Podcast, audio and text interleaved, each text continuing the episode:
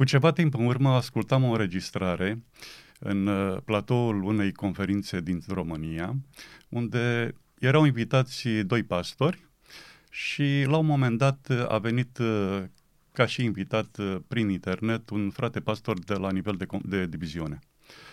Am fost surprins să aud declarația dânsului. Aș vrea să citez acest fragment. Toate relele pe care le săvârșim nu sunt păcate. Acestea sunt consecințele păcatului. Păcatul este o viață separată de Dumnezeu. Călcarea legii nu este păcatul.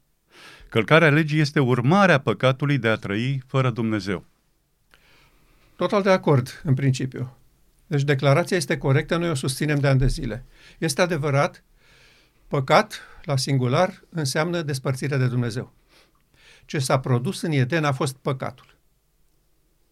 Nu au fost păcate. Nu a fost călcarea unei porunci. Noi suntem uh, avertizați în mod serios de spiritul profetic că îngerii n-au știut că există o lege până la rebeliunea lui satana. Nu exista lege. Când omul este unit cu divinitatea, când caracterul lui Dumnezeu este instalat în templul inimii, nu există reguli de comportare obligatorii, adică cu pedepse, cu așa cum avem noi astăzi legea sau cum percepem noi astăzi legea. Da? Uh, deci, uh, noi suntem de acord și ne bucurăm. Uh, și mai ales ne bucurăm să avem ocazia să spunem ceva favorabil și plăcut despre conducătorii noștri, că noi de obicei silnicie și apăsare, știi, ca Eremia. asta nu e bine, asta nu e bine. Ne bucurăm să, să avem ocazia și o folosim, să-i apreciem pe frații noștri atunci când spun lucrurilor pe nume, așa cum ar trebui și așa cum sunt. Așa cum ai spus, să așezăm puțin contextul acestei declarații, că este important subiectul pe care dânsi îl discut acolo. Dezbaterea era despre, sau avea titlul propus de moderator, Teologia ultimei generații, adică perfecționismul. Și pentru că nu avem de-a face cu uh, probleme dificile și nu, așa cum noi avem obiceiul, nu vrem să acuzăm persoane și nu uh, rostim numele dânșilor. Când sunt lucruri bune și plăcute, e frumos să le spunem, că nu e nicio supărare, ba din contră este o bucurie. Asta și ca să scap eu de următoarele uh, 3-4 zile de întrebări, cine este, dăm link să văd și eu de unde este, să ajutăm pe frați să, să înțeleagă de unde este și care a fost subiectul. Uh, emisiunea, așa cum ai spus tu, a fost organizată de Conferința Moldova, uh, de președintele ei și moderatorul emisiunii, fratele Tiberiu Nica, uh, și printre invitații de marcă, teologi renumiți din România și din diaspora. În cazul nostru, cu declarația aceasta, fratele Marius Munteanu, care este director de departament la Diviziunea Inter-Europa. Și funcția dânsului acolo este educație și spiritul profetic. Deci ar trebui să avem de-a face cu un specialist în spiritul profetic. Și ne bucurăm că în sfârșit public se spune acestei biserici păcatul nu înseamnă să fur, să minți, să... Astea sunt consecințele păcatului. Înseamnă mult mai mult. Da, absolut. Suntem despărțiți de Dumnezeu și asta ne face să nu putem păzi poruncile. De aceea călcăm legile. Și fratele nostru chiar spune, iar uh, moderatorul este total de acord că și cu el s-a întâmplat la fel, că cea mai mare parte a vieții lor a fost în acest segment. S-au zbătut să nu mai păcătuiască. Și spune fratele Munteanu, am încercat toate metodele, de la uh, exerciții orientale până la Sfânta Cină. Și n-a reușit. Și n-a reușit. E, cea mai mare parte înseamnă până acum recent, să bănuim noi. ok. Uh, emisiunea nu este recentă. A avut loc uh, acum trei ani, în timpul pandemiei uh, urgenței medicale prin care am trecut și în timpul pandemiei la Odiceene, în care biserica încă se află. Au fost două pandemii când emisiunea aceasta s-a desfășurat. Care a fost scopul emisiunii? Să demonstreze poporului, privitorilor și bisericii prin emisiunea aceasta că există în mijlocul nostru grupări independente care susțin această teorie falsă despre mântuire uh, numită teologia ultimei generații. și că această teologia ultimei generații a fost produsul minții unui teolog adventist din anii 50, fratele Andreasen. Cuvântul moderatorului, repetat de foarte multe ori ca să nu piardă nimeni sensul, este fratele Andreasen a moșit teologia ultimei generații. Acum, ce spun și aici, prea se potrivește cu expresia moșit, că atunci când moșești ceva, înseamnă că altcineva naște. Tu doar asiști nașterea, da? Și întrebarea noastră este cine a născut teologia ultimei generații. Nu cine a moșit-o, că e mai puțin important cine a moșit-o. Putea să fie orice moașă, orice medic, da? ginecolog. Corect. Noi vrem să știm cine a născut-o. Da. Și când ne punem întrebarea asta și ne uităm la acea perioadă, de dinainte de 1888, de după 1888, înainte de anii 50, după anii 50, constatăm un lucru. Că fratele Andrease nu are nicio vină în această formulare teologia ultimei generații. Fratele Andrease nu a făcut decât să reacționeze la o îndepărtare de la credința advent, așa cum o cunoștea poporul nostru atunci, și să susțină ceea ce s-a crezut și s-a predicat în acest popor până în acel moment. Fratele Andreasen nu a inventat nimic. Absolut nimic. Fratele Andreasen a spus, iată ce am crezut noi ca popor, iată sursele, iată pasajele spiritului profetic, de unde noi, teologii adventiști, ne-am inspirat și aceasta a fost credința poporului nostru până în acest moment. În 1956, când ați început discuțiile cu evanghelicii și ați vrut să potriviți puțin credința adventă cu ceea ce crede lumea protestantă, eu constat că, spune fratele Andres, eu constat că v-ați depărtat de la ceea ce noi credeam până atunci.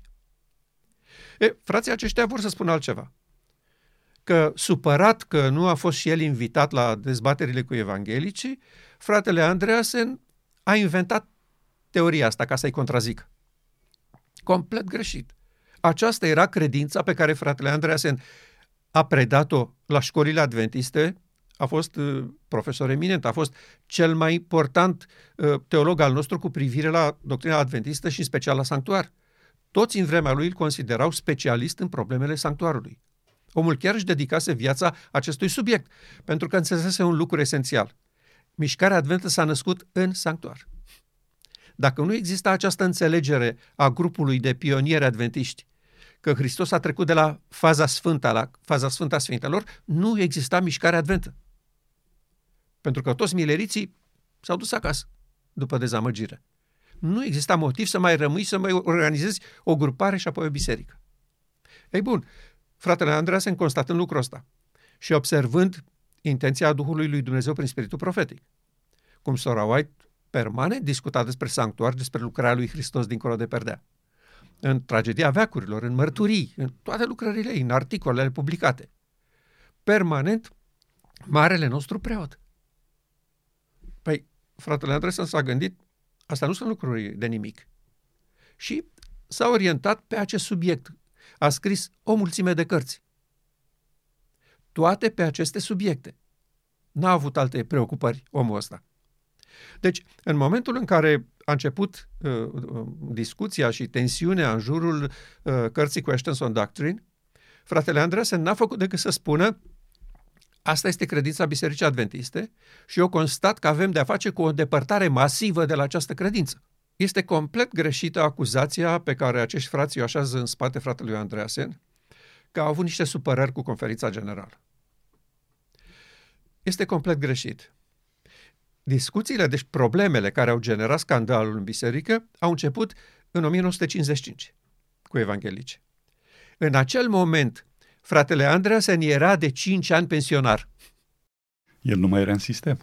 Nu mai era. Era un om de rând care nu-l mai asculta nimeni. Nu se mai uita nimeni la ce spune. Și noi constatăm asta nu cu fratele Andreasen, cu eminenți preze- președinții ai conferinței generale. Fratele Pirsă nici măcar nu ieșise la pensie, ă, era încă în funcție, în ultima lui prezentare în fața uh, autorităților adventiste la conferința generală, a anunțat că se retrage și a făcut uh, niște uh, declarații și a adus niște acuzații formidabile bisericii. N-a ținut nimeni cont de el. De ce? Era pe plecare. Nu, nu era... Ori la fratele Andresen nici măcar nu era pe plecare.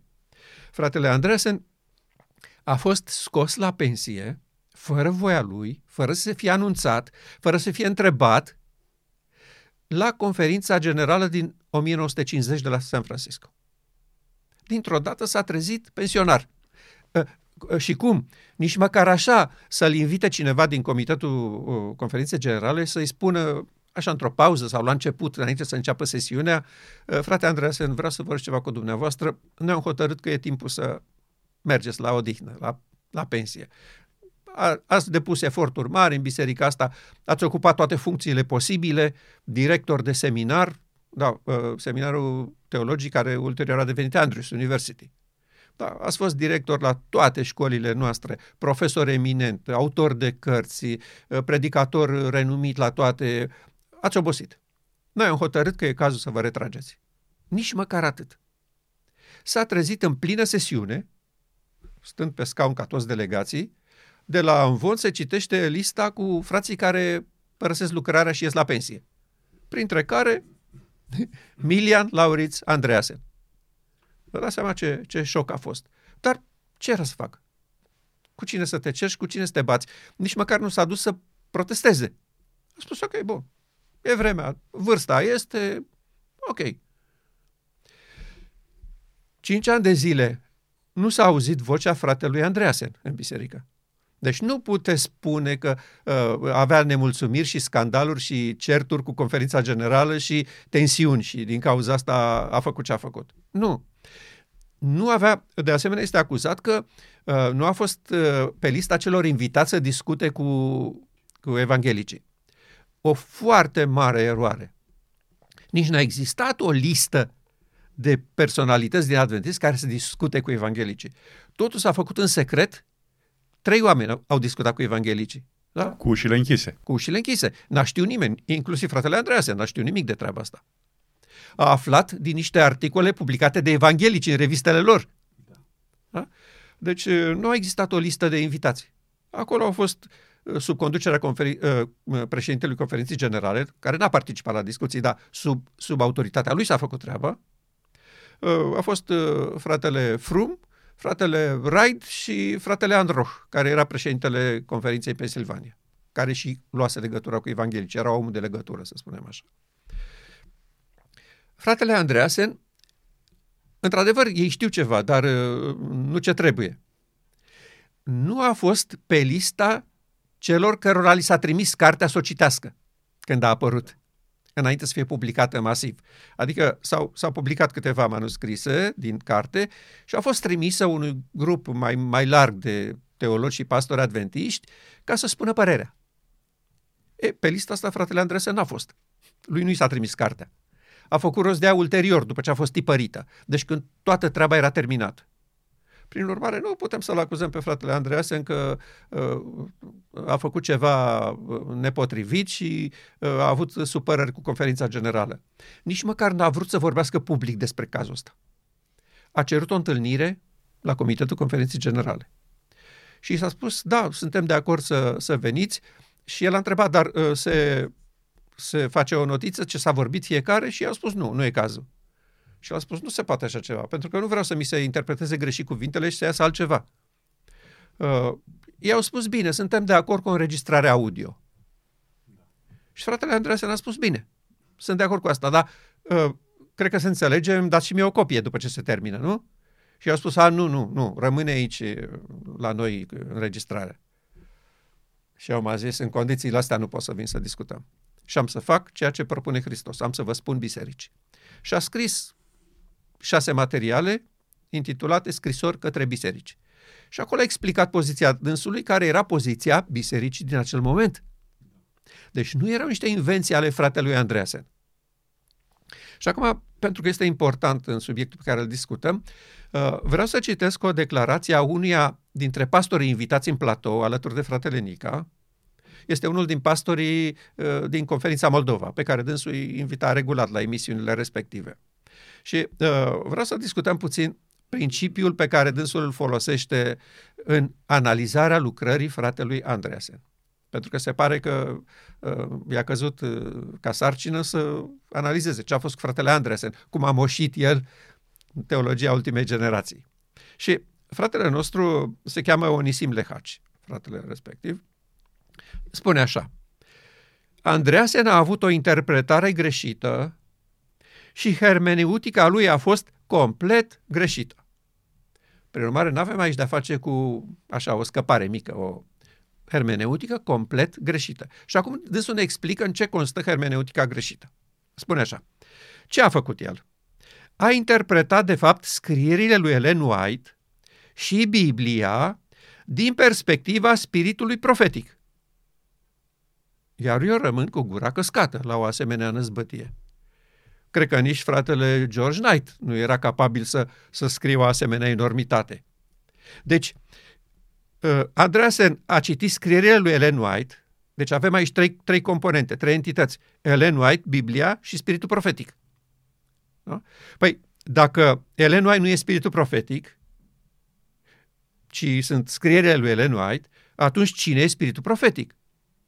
Și răspunsul este clar. Este spiritul care a inspirat pe toți profeții de la începutul lucrării lui Dumnezeu din, din, de, la, de la Abel până la sora White. Ăsta e spiritul profetic. Spiritul care a inspirat pe profeții. Deci, el spune așa că Andreasen a citit scrierea lui Ellen White și Biblia din perspectiva spiritului profetic. Păi să poate altfel, frate? Din perspectiva cui doriți dumneavoastră să citească Andreasen Biblia și spiritul profetic? Din perspectiva fratelui George Knight? Ha? Este, este o enormitate cum nu s-a văzut. Dacă noi facem asta, înseamnă că o să dăm în bară ca și Andreasen, nu? Deci noi nu trebuie să citim scrierile sorei White și Biblia din perspectiva spiritului profetic. A? Din, din, din a, a cui atunci, întreb eu, stimate frate. Și continuă el așa. Și la un moment dat s-a produs un derapaj. Adică, prieteni, voi puteți să studiați în lumina Duhului Sfânt Biblia Spirit Profetic. Dar uite că se întâmplă derapaje dacă faceți treaba asta. Și mai bine studiați-o voi din altă perspectivă. Care? Păi, de la mari teologi adventiști. Nu? Că dânsul a studiat perspectiva asta, fratele Lehaș, de la George Knight. Ei au primit uh, cartea uh, fratelui Knight despre subiectele astea de la moderator și, și fratele Lăiu, care era prezent în această discuție, toți au primit-o de la, de la dânsul. Au citit-o și apoi au făcut emisiunea. Eu n-am auzit o singură declarație a fratelui Andreasen în, în valul ăsta de acuzații pe care ei l-au adus, unul din ei să spună, uite ce spune fratele Andreasen. Uite de aici am tras noi concluziile că s-a produs un derapaj și că a venit și cu contribuția lui, spune fratele Onesim. Da? Adică ă, tu poți să citești Biblia și Spiritul Profetic, dar nu trebuie să vii cu contribuția ta. Vreau și eu să întreb, e cineva după lumulița asta care nu vine cu contribuția lui când citește Biblia Spiritul Profetic? Păi cum, cum poți să vii doar cu Spiritul Profetic și cu Biblia fără mintea ta? Acestea sunt adresate minții mele. Mintea mea trebuie să reacționeze la scrierile sorei White și ale Spiritului Profetic când le studiez în lumina Spiritului Profeției, adică a Duhului care le-a inspirat. Nu? Eu, eu trebuie să dau un răspuns. Eu trebuie să rezonez cu lucrurile respective. Dacă le citesc papagalicește și recunosc că sunt corecte, dar pe mine nu mă afectează cu nimic, la ce folosește studiul? La nimic. Și atunci, fratele nostru, asta ne avertizează. Nu cumva să, să citiți Biblia Spiritul Profetic ca Andreasen, în lumina Spiritului Profeției, că o dați în bară. Nu, fratele Andreasen nu a venit cu nicio contribuție de-a lui. Nu am găsit, eu am citit cu atenție chiar recent, acum, înainte să pregătim acest material, am recitit, eu am tradus și am publicat pe site-ul nostru uh, cele șase scrisori ale lui și le-am recitit acum pentru prospătare. N-am auzit nicio idee personală. Lucrurile astea erau credința adventă a acelei vremi. Problematică, e adevărat. Da, uh, ei respinseseră intenția lui Dumnezeu în 1888. N-aveau cum să aibă o credință corectă așezată pe baze serioase. Apoi încă un element. Credința acelui popor, susținută de fratele Andreasen împotriva fraților de la conferința generală în discuțiile cu evanghelicii, a fost și este în continuare în țările lumii a treia credința de bază a poporului nostru. Nu este uh, o vechitură din anii uh, 50, 60, 70, uh, pe care acum biserica a aruncat-o la ladă de gunoi, am trecut peste, suntem uh, uh, acum creștini autentici, ca toată lumea, am terminat cu trecutul. Nu, nu. Biserica este în mare majoritate prezentă în lumea a treia, inclusiv România. Ei bun, în poporul nostru, așa cum predica fratele Andreea, se crede la ora asta. Că biruința este zi de zi, că păcat înseamnă să calci una din porunci și că biruința înseamnă să nu mai calc porunca respectivă, E adevărat, cu ajutorul Domnului, cu putere de la El și așa mai departe. Acum, lucru esențial, după părerea mea, în toată dezbaterea și care a, a, a ieșit la iveală în toate declarațiile moderatorului și în toate întrebările pe care le-a pus invitaților, a fost asta. Că există o poziție și o opinie a acestora care susțin teologia ultimei generații, că se poate birui păcatul și se poate trăi fără păcat, fără, fără ajutorul lui Dumnezeu. Asta era permanent întrebarea, repetată, repetată, repetată la infinit. Oamenii au răspuns la această întrebare. Da? Ce facem? Că sunt unii care cred așa, sunt unii care îmbrățișează teologia asta, că poți trăi fără păcat, fără Dumnezeu. Biruiești tu păcatul. Și după aceea trăiești fără păcat pe picioarele tale. Și dintre toți invitații, doar fratele Lăiu a încercat să corecteze lucrul ăsta. Și când i s-a dat cuvântul, primul lucru pe care l-a spus a fost acesta.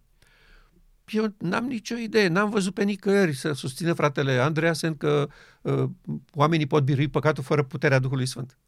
N-am auzit. Uh, n-am auzit și pe alții. Nu cred, nu cred că e nimeni în biserica asta care susțină că poți birui și poți trăi fără ajutorul lui Dumnezeu și fără puterea lui Dumnezeu și imediat a fost uh, întrerupt de moderator și a fost trimis la cartea lui George Knight. Vedeți că v-am trimis-o, sper că ați citit-o. Și fratele lui, așa, ca un bătrânel înțelegător, în sensul, bine, da, vă las în pace, credeți ce vreți, dar uh, sunteți uh, duși. Fratele lui, mă așteptam eu să folosească energia și limbajul pe care îl folosește împotriva noastră în social media. Cum procedează fratele uh, Florin Lăiu când e vorba de erorile noastre? Folosește un limbaj extrem de violent, aproape de la, de la periferia limbajului acceptabil academic și cu o energie și cu o virulență cum n-am văzut pe nimeni până acum. Și mă așteptam să-l văd la fel de virulent, spunându-i fratelui Nica Stimate frate, uite ce, dumneavoastră biciuiți aici un cal mort. Nu e nimeni care susține o asemenea prostie. Nu asta e teologia ultimei generații. Că omul biruiește fără ajutorul lui Dumnezeu și că va trăi după aceea, după ce a biruit, fără ajutorul lui Dumnezeu. Asta este o prostie colosală. Nimeni nu susține așa ceva. Nu știu de unde ați găsit dumneavoastră treaba asta și acum vă rog în fața întregii biserici care se uită să veniți cu o declarație din Andreasen sau din alt teolog care îmbrățișează teologia ultimei generații și să ne arătați unde spune Andreas în treaba asta sau orice alt teolog. Și bineînțeles că discuția ar fi fost adusă apoi într-un cadru corect. Nu s-a întâmplat așa. Fratele lui a tăcut din gură, a văzut că e un subiect la care nu are rost să se bage, a înțeles mesajul și a trecut mai departe la altele. Nu? Asta este realitatea. Nu este nimeni nici în teologia ultimei generații, nici în biserică, nici în alte biserici, care să susține enormitatea asta, că vreun om va, va putea să se sfințească, să ajungă de săvârșit fără ajutorul lui Dumnezeu. Uh, știi de unde cred eu că uh, ei au luat ideea asta? Și este o pervertire masivă a, a pasajului. Din declarația Sorei White, uh, că după închiderea Harului, poporul lui Dumnezeu va trebui să trăiască fără mijlocitor în fața unui Dumnezeu Sfânt. Și că în acel moment toate păcatele lor au fost șterse și a fost nelegiuirea îndepărtată de la ei. Și au tras concluzia asta. Dacă oamenii ăștia din teologia ultimei generații mizează pe treaba asta, că după închiderea Harului nu mai avem mijlocitor, înseamnă asta că nu mai avem pe Dumnezeu, nu mai, suntem, nu mai Dumnezeu cu noi, ne-a părăsit, ne-a lăsat în pace. Și noi trebuie să demonstrăm mușchi și să-l sfidăm pe satana fără niciun fel de ajutor din partea lui Dumnezeu. Asta este o eroare colosală și o mistificare a expresiilor cum n-am văzut până acum. Sorai vrea să spun altceva acolo. Odată ce harul s-a închis, înseamnă că lucrarea lui Dumnezeu asupra poporului său s-a încheiat.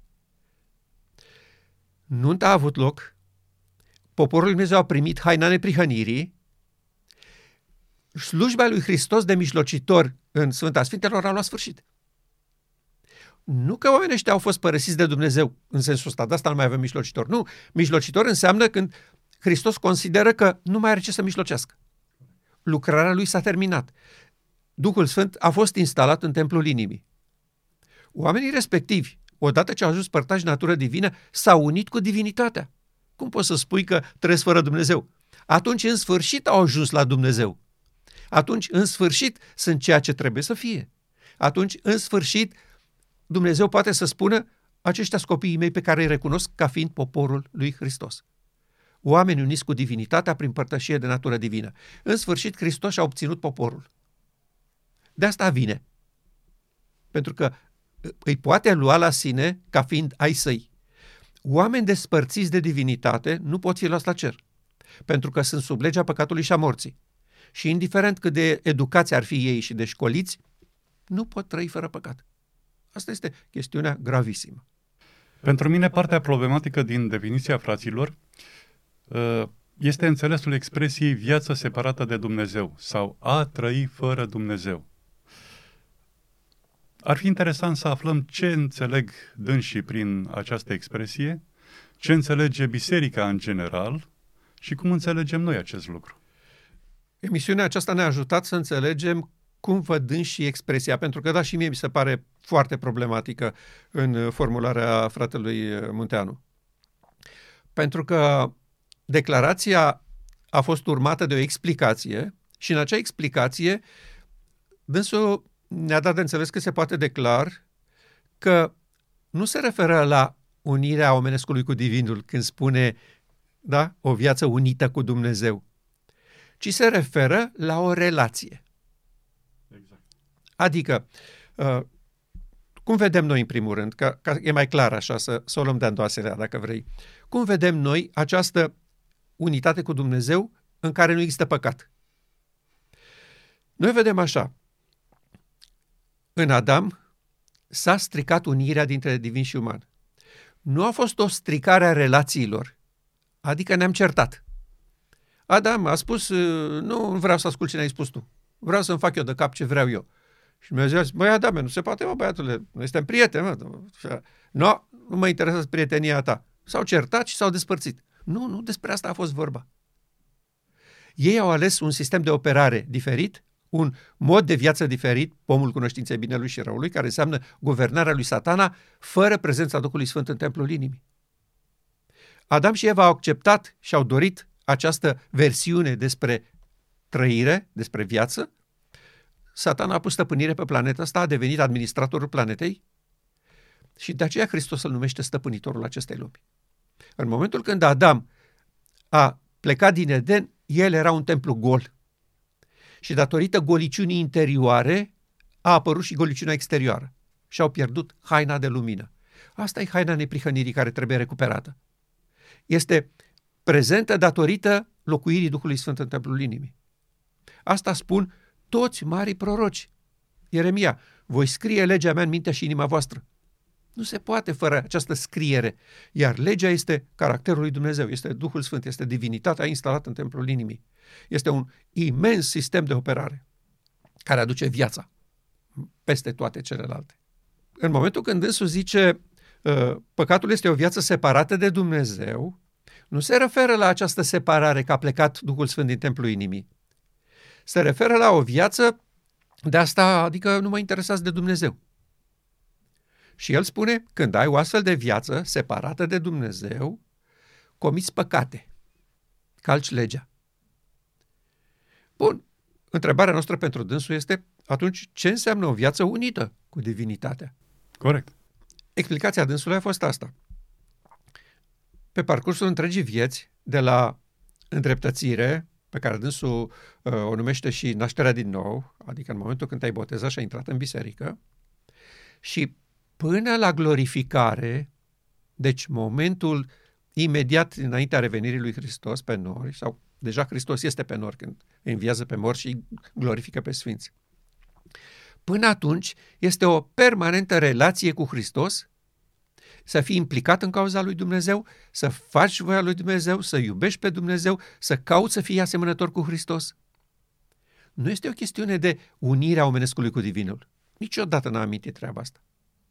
Și ne povestea dânsul că uh, după ce a apărut uh, cu altă ocazie, după, după această emisiune, după ce a apărut această emisiune, a fost bombardat cu mesaje din partea oamenilor, uh, iar unele dintre ele sunau așa, ce, ai trecut în grupul de studiu? Adică noi, ai început să vorbești ca ei? Nu mai e păcatul călcarea legii, despărțirea de Dumnezeu? Nu, fratele Marius Munteanu nu a trecut în grupul de studiu, pentru că grupul de studiu nu crede că unire cu Dumnezeu înseamnă o relație. O relație religioasă, adică, cazul dânsului, să spunem. A făcut seminarul, da, a fost botezat, evident, în biserică, a crescut în biserică, a crescut într-o familie adventiști, a făcut seminarul, a fost angajat în biserică și acum toată experiența lui, toată viața lui este legată de cauza lui Dumnezeu. El este implicat în această viață unită cu Dumnezeu. El este unit cu Dumnezeu, are viață. Prin urmare, toate lucrurile pe care el le calcă în cele 10 porunci nu sunt păcat. Că dânsul are o viață legată de Dumnezeu. Are o relație, îl iubește pe Dumnezeu, urmărește cauza lui, îi cântă, îi se roagă, uh, ascultă, uh, este interesat de voia Domnului pentru el, slujește biserica, ajută pe oameni, ajută uh, pe semenii lui, are o, o viață unită cu Dumnezeu. Asta înseamnă la dânsul viața unită cu Dumnezeu. Prin urmare, călcarea legii nu mai e nicio problemă. Că atâta timp cât ai viața unită cu Dumnezeu, nu sunt păcat călcările respective. Ok? Uite unde duce treaba asta, ca să, ca să înțelegi dinamica. Chiar în timp în care vorbim noi acum, uh, diviziunea Inter-Europa are o serioasă problemă cu una din uniunile din Germania, care a ajuns de notorietate și la conferința generală și au trebuit să intervină și ei. Un pastor adventist într-una din marile comunități din Hamburg a ieșit public de la Anvon și a anunțat comunitatea că el este bisexual. Nu este căsătorit și că uh, nu e nicio problemă cu modul ăsta de viață și al celorlalți. Și că biserica lor este deschisă oricăror alt, altor uh, varietăți de gen. Da? Indiferent cum ai trăi și ce ai trăi, ești bine mersi. Omul a dat binecuvântare la căsătoria a doi bărbați, membri ai bisericii lui, și evident că lumea a luat foc. Conferința generală a intervenit și a cerut diviziunii să rezolve problema. Că nu este acceptabil, pentru că fratele Ted Wilson Uh, militează puternic împotriva acestei aberații sociale introduse în biserică pe ușa din dos.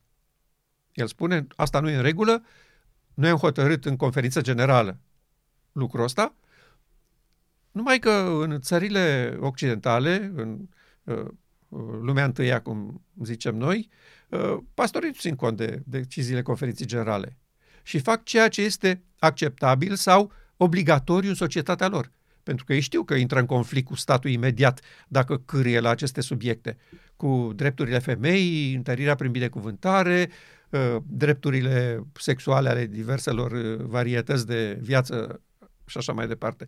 Și nu vor să intre în conflict, pentru că odată ce ai intrat în conflict cu autoritățile, ți se închide mustăria. Se pune la cât pe ușă. Și ai terminat, trebuie să te apuci de zugrăvit.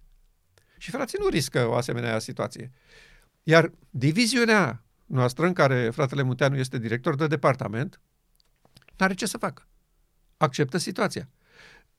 Mârie ei că nu e bine, că trebuie să găsim o soluție, că, că trebuie să fim uh, înțelegători și cu alții, adică cu cei care au problema asta, dar da, asta e poziția bisericii noastre, trebuie să o respectăm, dar nu e nicio măsură. În mod normal, uh, astfel de cazuri s-au tratat rapid, excludere, dacă comunitatea ține cu pastorul rapid desfințarea comunității, nici nu se discută lucrurile astea. Sunt clare, sunt în statut, nu trebuie mare dezbatere. Nu, n-au făcut nimic. De ce? Iată unde folosește această imagine despre păcat. O viață unită cu Dumnezeu. Pastorul respectiv are o viață unită cu Dumnezeu. Deci ce face el nu e păcat. S-a rezolvat problema. Ce mai vreți? Ok? He. Astea sunt problemele cu care poporul acesta se confruntă. Ei subliniază și întrețin această idee că abia la glorificare se va schimba ceva în noi și de atunci nu vom mai fi păcătoși. Adică ei vor să spună, legea păcatului și a morții, despre care vorbește Pavel, va fi cu noi până la glorificare și abia când ni se schimbă trupul acesta supus putrăzirii într-un corp nesupus putrezirii, nu vom mai avea legea aceasta. Dar nici atunci nu zic că vom avea legea cealaltă a Duhului de viață în Hristos. Ori Pavel în Roman exact asta spune. Noi toți suntem morți pentru că suntem sub legea păcatului și a morții. Vindecarea va veni când această lege va fi schimbată, această lege de moarte, cum spune el, da? va fi schimbată cu legea Duhului de viață care era în Hristos. Și că Hristos de aceea este modelul nostru, ca să ne arate ce face Dumnezeu pentru poporul său. Voi schimba legea aceasta a păcatului și a morții cu legea Duhului de viață. Și am fost uh, atent și am constatat că n-au folosit niciodată Ezechiel 36-23. De ce oare? Pentru că le strică complet întreaga construcție. Ezechiel spune precis ce înseamnă sfinți, sfințire și cu cine se va face și pentru cine. Voi, îi spune Domnul uh, lui, lui Ezechiel, voi v-ați dus la neamuri peste tot să faceți evangelizare și mi-a spângărit numele. Ei bun, cum rezolvi eu problema asta? Pentru că oamenii ăia din lume n-au nicio vină. Că voi, poporul meu, și ei v-au tratat ca popor al meu, au fost învățați greșit. Prostii despre mine. Eu nu sunt așa cum m-ați prezentat voi. Ei, cum rezolv treaba? Și neamurile vor cunoaște că eu sunt Domnul când voi fi sfințit în voi sub ochii lor. Și apoi, ca să înțelegem ce înseamnă sfințirea asta, despre care se discută în subiectul nostru, Domnul prezintă precis și cronologic acțiunea lui. Nu e vorba de nicio treabă omenească acolo. Nu se poate discuta, face și omul ceva. Asta este o aberație. Domnul spune așa, voi scoate din voi inima de piatră, voi pune o inimă de carne, în această inimă de carne voi pune Duhul meu și astfel vă voi face să păziți legile și poruncile mele. Deci, prieteni, dacă vreți să nu mai călcați poruncile, nu este suficient o relație cu Hristos. E nevoie de o schimbare de sistem de operare așezat într-o inimă nouă. Ori asta este o operațiune de creator, nu o faceți dumneavoastră și nu o face nimeni. O face Duhul Sfânt sub autoritatea marelui nostru preot. De ce Pavel insista peste tot, dar în Evrei, capitolul 6, uh, explicit o spune, Singura noastră speranță este să-L urmăm pe înainte mergătorul nostru, dincolo de perdeaua dinăuntru sanctuarului. Adică ce, ce va el să spună cu dincolo de perdeaua dinăuntru sanctuarului? La slujba lui Hristos din Sfânta Sfintelor, care era o dată pe an și care elibera poporul de păcat. Da? Deci, ă, asta cred eu că este, este problema aici. A trăi fără Dumnezeu și a trăi cu Dumnezeu.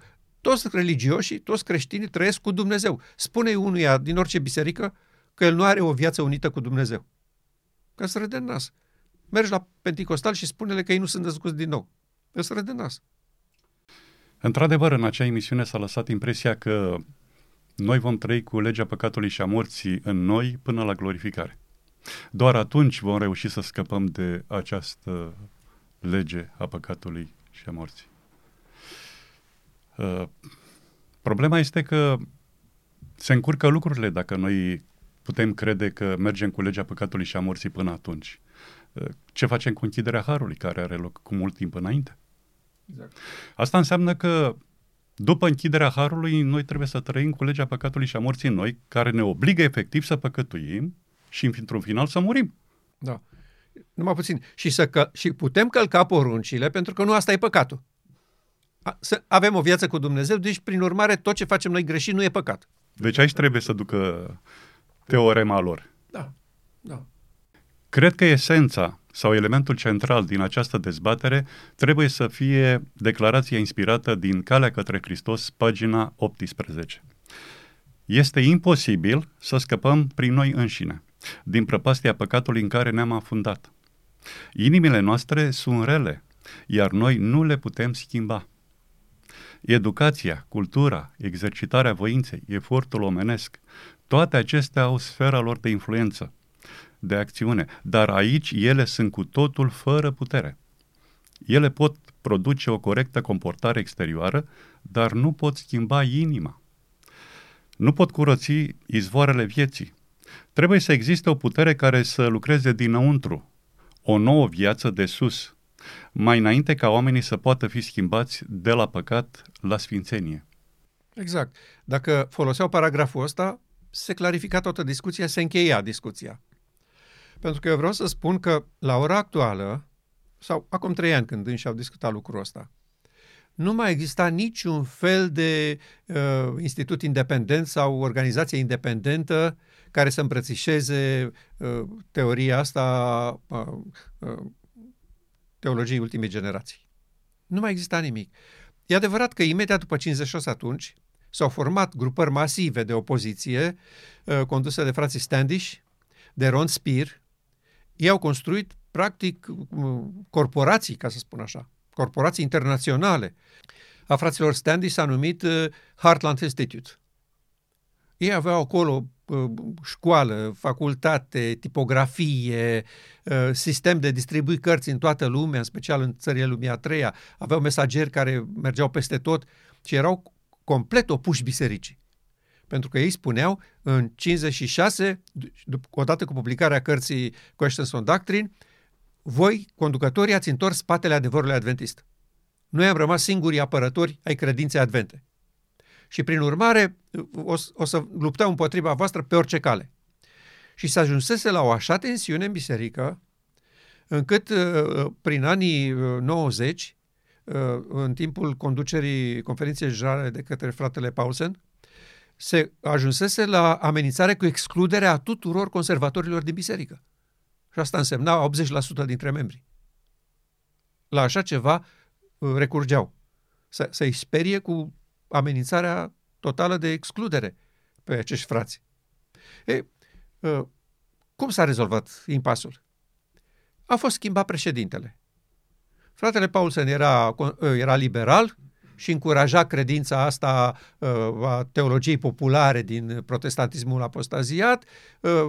Teologii americanii tresăltau de bucurie. În sfârșit avem un președinte luminat. Nu mai avem amețiți de ea din secolul XIX. Și toată lumea bisericească din țările lumii întâia era foarte bucuroasă că avem în sfârșit un președinte cum trebuie, care ne lasă să facem ce credem noi și nu ne trage de urechi când o luăm pe arătură. E, ei și-au dat seama că dacă lucrurile merg în continuare așa și se recurge la punerea în aplicare acestei amenințări cu excluderea, nu s-a rezolvat nimic. Pentru că Biserica oficială adventistă va rămâne cea din țările lumii întâiei, uh, foarte puțini, în general foarte lumești, uh, oameni care nu participă serios financiar la cheltuielile bisericii și se va forma o altă biserică asupra căreia nu vor avea control. Și mai rău facem.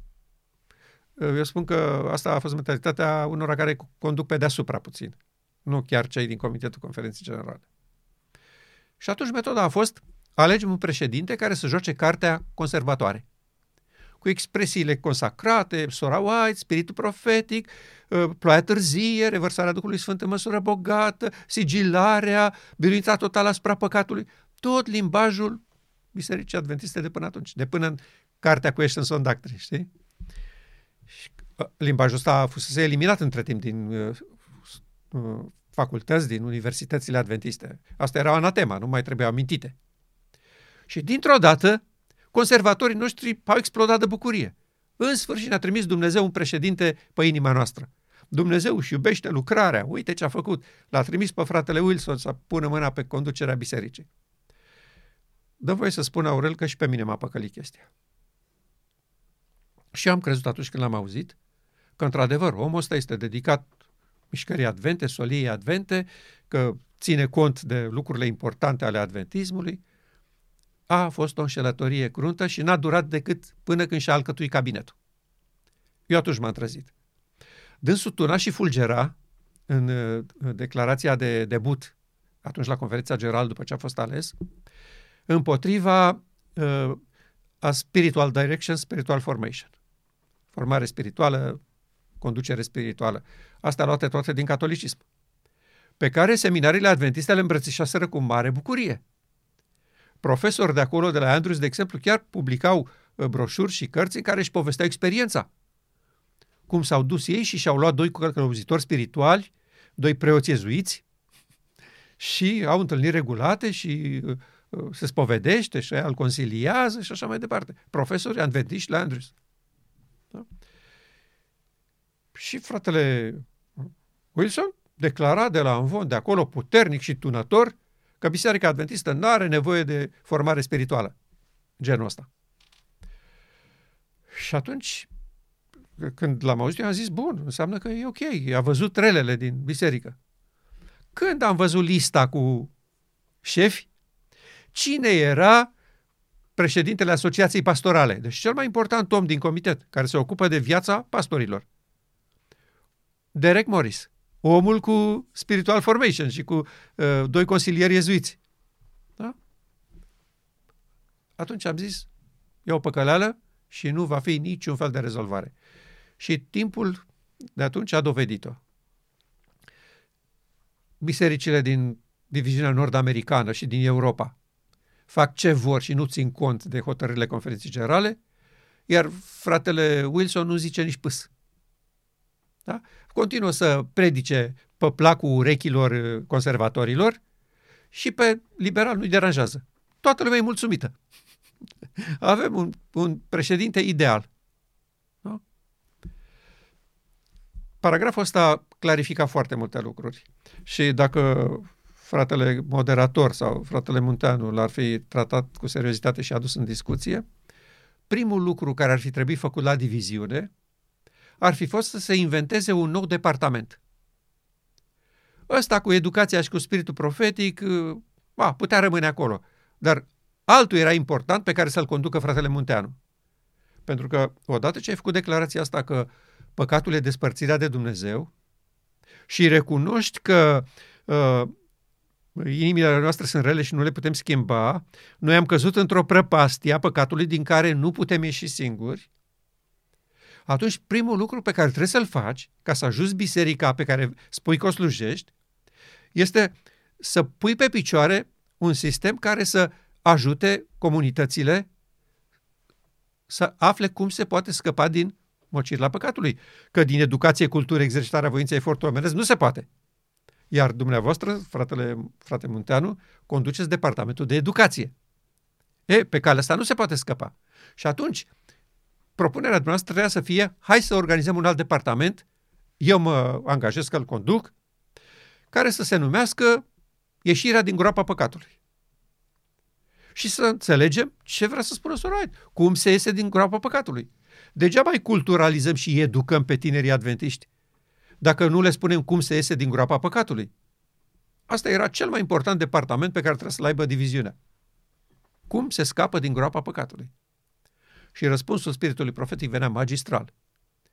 Hristos a venit să ne facă părtași de natură divină și viața lui demonstrează că omenescul unit cu divinul nu comite păcat. Sute de paragrafe despre importanța părtășii de natură divină. Apoi ar fi descoperit paragraful formidabil în care dânsa spune că revenirea lui Hristos nu e așa importantă ca un alt eveniment care trebuie să aibă loc. Și în paragraful respectiv, de 5-6 ori amintește părtășie cu natura divină, uniți cu divinitatea și termină paragraful spunând dacă nu suntem părtași de natură divină, nu vom putea înțelege gravele mistificări pe care le va aduce satana în lumea noastră. Deci vom fi păcăliți de puterea formidabilă a acestui mecanism uriaș de produs minciună care se va prăvăli peste societatea umană. Și fără să fim părtași de natură divină, nu vom putea înțelege și percepe această extraordinară depărtare de la adevăr care va cuprinde întreaga omenire. Și Pavel vorbește despre o foarte mare amăgire la vremea sfârșitului, când acest împotrivitor al lui Hristos se va așeza în templul lui Dumnezeu, dându-se drept Dumnezeu. Ori noi cu asta avem de-a face acum. Satana mimează lucrarea lui Hristos din Sfânta, întreptățirea prin credință, și oamenii aceștia au înghițit momela. Și cred că asta este Evanghelia curată și fără pată, îndreptățirea prin credință. Neprihănirea prin credință o numesc neși. Da? Acestea sunt problemele serioase cu care se confruntă astăzi societatea adventistă și ne-am bucurat că s-a făcut primul pas în direcția aceasta.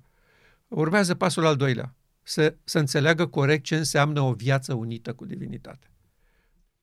Eu cred că expresia asta, părtășie de natură divină, se, se știe în biserică, dar nu s-a înțeles. Ei practic înțeleg prin părtășie de natură divină a trăi cu Dumnezeu, avea o relație cu Dumnezeu.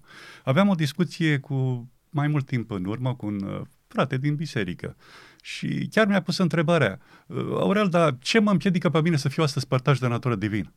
Adică el vrea efectiv astăzi, dacă nu și ieri, să, fi, să se întâmple acest eveniment, să fie părtaș de natură divină. Uh, am înțeles chestia asta că ei confuzia asta o fac, efectiv confundă părtășia de natură divină cu relația asta pe care o prin meditație, prin rugăciune, a se gândi tot, toată ziua, tot timpul la Dumnezeu, a fi supus voinței Lui, dacă fac asta e bine, ce zice Dumnezeu. Cam la atât se rezumă uh, membrii bisericii a crede ce înseamnă părtășie de natură divină. Sau cum spun frații, uh, a trăi cu Dumnezeu, asta înseamnă a trăi cu Dumnezeu.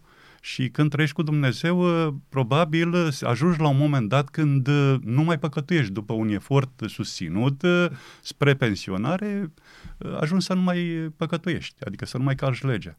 Se poate întâmpla lucrul acesta? Nu, nu se poate, clar că nu. Și ei recunosc că dacă e vorba de o schimbare, nu este la pensie, ci la glorificare. Da? Noi nu credem lucrul acesta. Uh, nici nu suntem uh, uh, de acord cu așa cum este ea văzută în grupurile conservatoare, teologia ultimei generații. Uh, cred că este un nume creat artificial. Uh, nu există o teologie a ultimei generații. Există un grup de frați conservatori din biserică acum, care sunt membri buni ai bisericii. Deci nu mai există uh, grupări independente și instituții independente la ora asta. Sunt câțiva frați. Uh, cel mai renumit dintre ei este fratele uh, Denis Pribi, care continuă să îmbrățișeze adventismul așa cum l-a cunoscut el și cum l-a predat în școli. Pentru că fratele Pribi a fost profesor uh, de teologie la seminar, la Pacific Union, chiar în perioada când Desmond Ford a fost adus la Pacific Union. Și uh, el este de acord cu poziția bisericii așa cum era atunci, așa cum este susținută de fratele Andreasen, așa cum este susținută de toți teologii acelei perioade. Nu a existat dizidență. Noi până la cartea cu Ashtonson Doctrine nu am avut dizidență în biserică. Nu a existat două partide, conservatori și liberali. Toți erau în adventismul pe care îl înțelegeau ei atunci. Clar, nu era asta de azi și nu e nici acesta pe care îl susținem noi, că noi susținem adventismul în lumina soliei 88 și susținem adventismul în lumina viziunii tronurilor și susținem intenția lui Dumnezeu din Ezechiel 36. De aceea spun că uh, noi nu ne identificăm cu, cu frații noștri conservatori. Uh, interesant că la întâlnirea asta a fost invitat și fratele Dănăiață. Da. Fratele Dănăiață era așa pe gard, cu un picior într-o parte, cu unul într-o parte. Nu vrea să-l supere nici pe moderator, dar nici nu prea era de acord cu tot ce se întâmplă acolo. De ce? Dintr-un simplu motiv. Membrii bisericii lui din Loma Linda, sunt toți conservatori. Chiar dacă ei trăiesc o viață uh, superlumească probabil în fiecare zi, dar la adunare ei sunt creștini adventiști, așa cum eram noi în România în anii 60. Și ei țin la asta. Sunt acolo câțiva oameni mai în vârstă care apasă foarte mult pe pedală că adventismul nostru din România trebuie păstrat ăla, nu nebuneștea de americani, nu ne luăm după ei. Numai comunitatea de români? Da, evident, evident, numai comunitatea de români, la care fratele Dăneaț este pastor. Și nu îndrăznește să-i calce pe bătături pe frații prezbiteri și pe cei din comitet și din comunitate, uh, spunând că asta e o aberație, teologia ultimei generații, pentru că frații o îmbrățișează. Pe de altă parte, uh, dânsul stimează și uh, în problemele critice l-a invitat pe fratele Denis Pribi să clarifice lucrurile, când a fost vorba despre propunerea noastră cu părtășia de natură divină.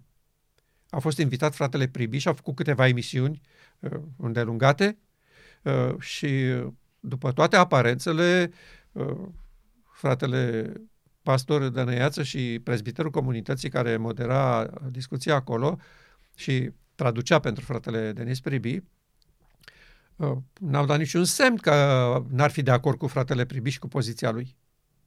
Adică s-au bucurat, i-au mulțumit, nu l-au contrazis niciodată, deci clar că îmbrățișează poziția.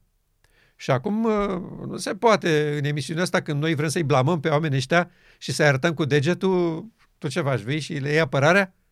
Și a jucat așa la, da, cum se zice în limbajul nostru. La două capete. Da, la două capete. Bun, uh, îl iertăm, înțelegem situația dificilă în care a fost pus. Uh, noi nu ne identificăm cu această teologie, pentru că noi nu credem că păcatul poate fi biruit așa cum predică fratele Denis Pribi și toți ceilalți care îmbrățișează această credință. Adică, pas cu pas, în fiecare zi biruiești un păcat după listă, cum zicea fratele Munteanu, și la sfârșit, înainte de sigilare, tu trebuie să fii cu toate rezolvate. Dacă un singur păcat rămâne nerezolvat, nu poți primi plaia târzie. Deci nu, nu poate Duhul Sfânt să vină în templul inimii. Ori or ne spunem, nu, nu așa. Duhul Sfânt vine în templul inimii, la nunta mielului, odată pentru tot poporul, pentru toți aceia care și-au mărturisit păcatele și le-au recunoscut și le detestă. Nu? Nu le-au biruit până atunci. Da? Uh, în momentul când Dumnezeu folosește vocea profeților lui să explice această realitate, el vorbește în termeni aceștia. Iosua stătea în picioare în fața îngerului îmbrăcat cu haine murdare. De ce erau murdare? Clar că nu era haina neprihănire acolo. Așa arăta el.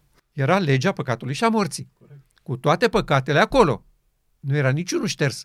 Noi de-aia numim ștergerea păcatelor lucrarea lui Hristos din Sfânta Sfintelor. Atunci se șterg. Și soluția îngerului, atunci când a rezolvat problema lui Iosua, n-a fost aceasta. Aoleu, cum ai venit în halul ăsta aici? Du-te repede acasă, pune mâna pe săpun, pe detergent, pe burete, curățenie, haina lună să fie. Nu pot să te primesc aici până nu vii alb ca lacrima. Ori asta e teologia ultimei generații.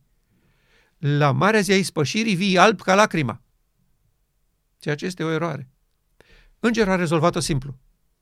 Nu l-a mustrat pe Iosua, nu a acceptat acuzația lui satana, uite ăsta în ce hal vine aici, cum îl primiți? Dacă îl primiți pe el, primiți-mă și pe mine. Pe mine de ce nu mă primiți pe el, îl primiți?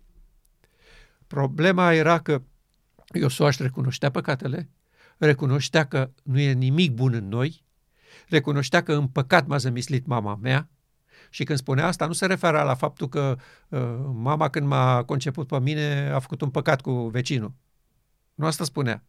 El spunea, după ieșirea din Eden, toți ne naștem sub păcat, adică despărțiți de Dumnezeu. Da? Și îngerul i-a spus, dezbrăcați-l de hainele murdare de pe el și îmbrăcați-l cu haina de sărbătoare, adică nu, nunta, haina miresei din Apocalips 19. Asta este soluția lui Dumnezeu și el a făcut clar lucrurile acestea prin profeții lui. Nu ne-a dat nicio senzație că obținem noi vreo performanță în a scăpa de păcate.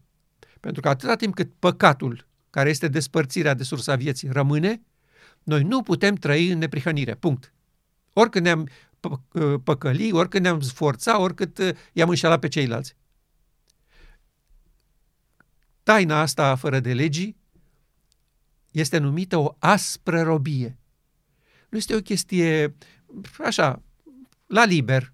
Dacă azi vrei să trăiești păcat, bine, dacă vrei să trăiești neprihănire, bine. Nu e nicio... Da, da nu, nu e problema asta. Ți alegi. Și unii nu vor să aleagă, vor să trăiască în păcat. Dar ăia cinstiți, ăia hotărâți, ăia, ăia iubiți de Dumnezeu, ăia aleg să trăiască în neprihănire. Nu, cât ești căsătorit cu bărbatul cel vechi, nu poți să ai o relație cu Hristos. Aceasta este adulter, spune Pavel. Ne-am bucurat ca frații noștri să înțeleagă ce a vrut Pavel să spună acolo în, în Roma 7. Și conceptul acesta de ștergerea păcatelor este vorbit în biserică la noi, dar ștergerea păcatelor o înțeleg că va avea loc după ce tu ai biruit păcatul. Adică ai luat-o ușor, ușor, zi de zi și tu te concentrezi, Dumnezeu îți dă putere să conștientizezi ce păcate mai ai, El le elimină din viața ta și în momentul când este eliminat până la ultimul, atunci face Dumnezeu ștergerea păcatelor. Adică chestiunea asta cu ștergerea păcatelor nu este blamată, nu este, uh, eu știu, uh, îndepărtată din, uh, de, de cei din popor, dar ea este înțeleasă în felul acesta, că are, va avea loc într-adevăr o ștergere, dar după ce ai biruit păcatele, efectiv. Da. Iar frații noștri teologi o mută la schimbarea trupului. Da. da? E, nu se va întâmpla așa după închiderea Harului nu va mai fi niciun fel de modificare a caracterului. Caracterul lui Hristos a fost în mod de săvârșit reprodus în poporul său în acel moment. Tocmai de asta și numim sigilare. De ce cei patru îngeri din Apocalips 7 strigă, stați, stați, țineți vânturile, până vom pune pecetea pe fruntea slujitorilor Dumnezeului nostru? Ce înseamnă pecetea asta? Înseamnă instalarea Duhului Sfânt în templul inimii din acel moment acești oameni trăiesc în neprihănire. Chiar dacă trupul lor n-a fost schimbat, n-a fost glorificat în sensul acesta de la putrezire la neputrezire. Nu, ei sunt în continuare ca și Hristos. În trupul acesta supus putrezirii, dar sunt uniți cu divinitatea prin părtășie de natură divină și trăiesc fără păcat și fără să calce poruncile. Aici este chestiunea. Hristos n-a călcat niciuna din porunci. De ce? Pentru că atâta timp cât ești unit cu divinitatea, nu există păcat și nu există nici putere de ispită. Poți să fii ispitit cât vrei. Nu păcătuiești. Hristos a demonstrat lucrul ăsta și oferă această binecuvântată și excepțională soluție copiilor săi. Altfel, Sorai n-ar mai fi vorbit în termeni aceștia. Fiul omului este de plin calificat să fie începătorul unei omeniri care se va uni cu divinitatea prin părtășie de natură divină. Aceasta este credința noastră. Noi pe asta contăm că Dumnezeu va produce un popor fără pată, zbârcitură sau ceva de felul acesta înainte de închiderea Harului. Adică trebuie făcută o diferență foarte clară între evenimentul acesta al nunții mielului, al ispășirii și momentul glorificării. Nu trebuie confundate. Sunt evenimente total separate și în timp, uh, și uh, cu fiecare se întâmplă ceva anume. Adică la ispășire, efectiv, se întâmplă părtășie de natură divină, adică Duhul Sfânt în templul inimii, iar la glorificare, trupurile noastre acestea supuse putrezirii vor fi transformate în trupuri de slavă, așa cum spune Pavel. Da, ca ale îngerilor. Spune de multe ori în biserica la noi sunt confundate aceste două evenimente, motiv pentru care uh, împingem uh, momentul biruinței asupra păcatului la glorificare. Da, exact. Exact. Și, uh, dar eu propun uh, să discutăm în partea a doua despre, despre aceste lucruri. Uh, concluzia mea este aceasta, că, într-adevăr, frații noștri au biciuit un cal mort. Nu există nimeni în biserică care să creadă că poate birui păcatul fără ajutorul lui Dumnezeu și că uh, această teologie a ultimei generații nu a fost sub nicio formă moșită de fratele Andreasen sau de altcineva. Uh, a fost o ciognire între adventismul așa cum îl cunoștea biserica până la cartea Questions Doctrine și adventismul de după Questions Doctrine, care s-a schimbat dramatic și radical și ne-a făcut o, o biserică creștină respectabilă. Deci, uh, practic, Questions Doctrine a făcut un lucru despre care vorbește profeția. Ții minte Isaia. În vremea aceea, a sfârșitului, șapte femei vor apuca un bărbat și vor spune vrem să-ți purtăm numele, adică să fim soția ta, dar nu ne interesează hainele tale și mâncarea ta. Avem noi mâncarea noastră și hrana noastră. Ne descurcăm. Ne descurcăm. Pentru conducătorii protestanți, Barnhaus, Martin și toți ceilalți, în acel moment profeția era incompletă avea doar șase femei. A șaptea nu, nu era așa, nu, nu se potrivea. Și frații au zis, hai să o ajutăm pe flușturatica asta de la Odiseea să devină și ea o femeie respectabilă. Să fie și ea o biserică creștină care poartă numele lui Hristos, dar se hrănește cu pâinea ei și se îmbracă cu hainele ei. Nu se îmbracă cu haina neprihănirii lui Hristos și nu vrea hrana spirituală, mana specială a Duhului Sfânt care produce un astfel de popor. Și Biserica la Odisea a acceptat această formidabilă uh, trambulină care a adus-o în mijlocul lumii ca o biserică creștină respectabilă. Și astfel, profeția din Isaia s-a împlinit. Nu mai avem șase biserici care poartă numele lui Hristos, dar au haina și mâncarea lor. Acum toate sunt așa. Biserica la Odisea a devenit o biserică creștină respectabilă din punctul de vedere al celorlalte biserici surori, care poartă numele lui Hristos, dar au haina lor și alimentația lor. Nu au nevoie de haina lui Hristos și de alimentația lui Hristos.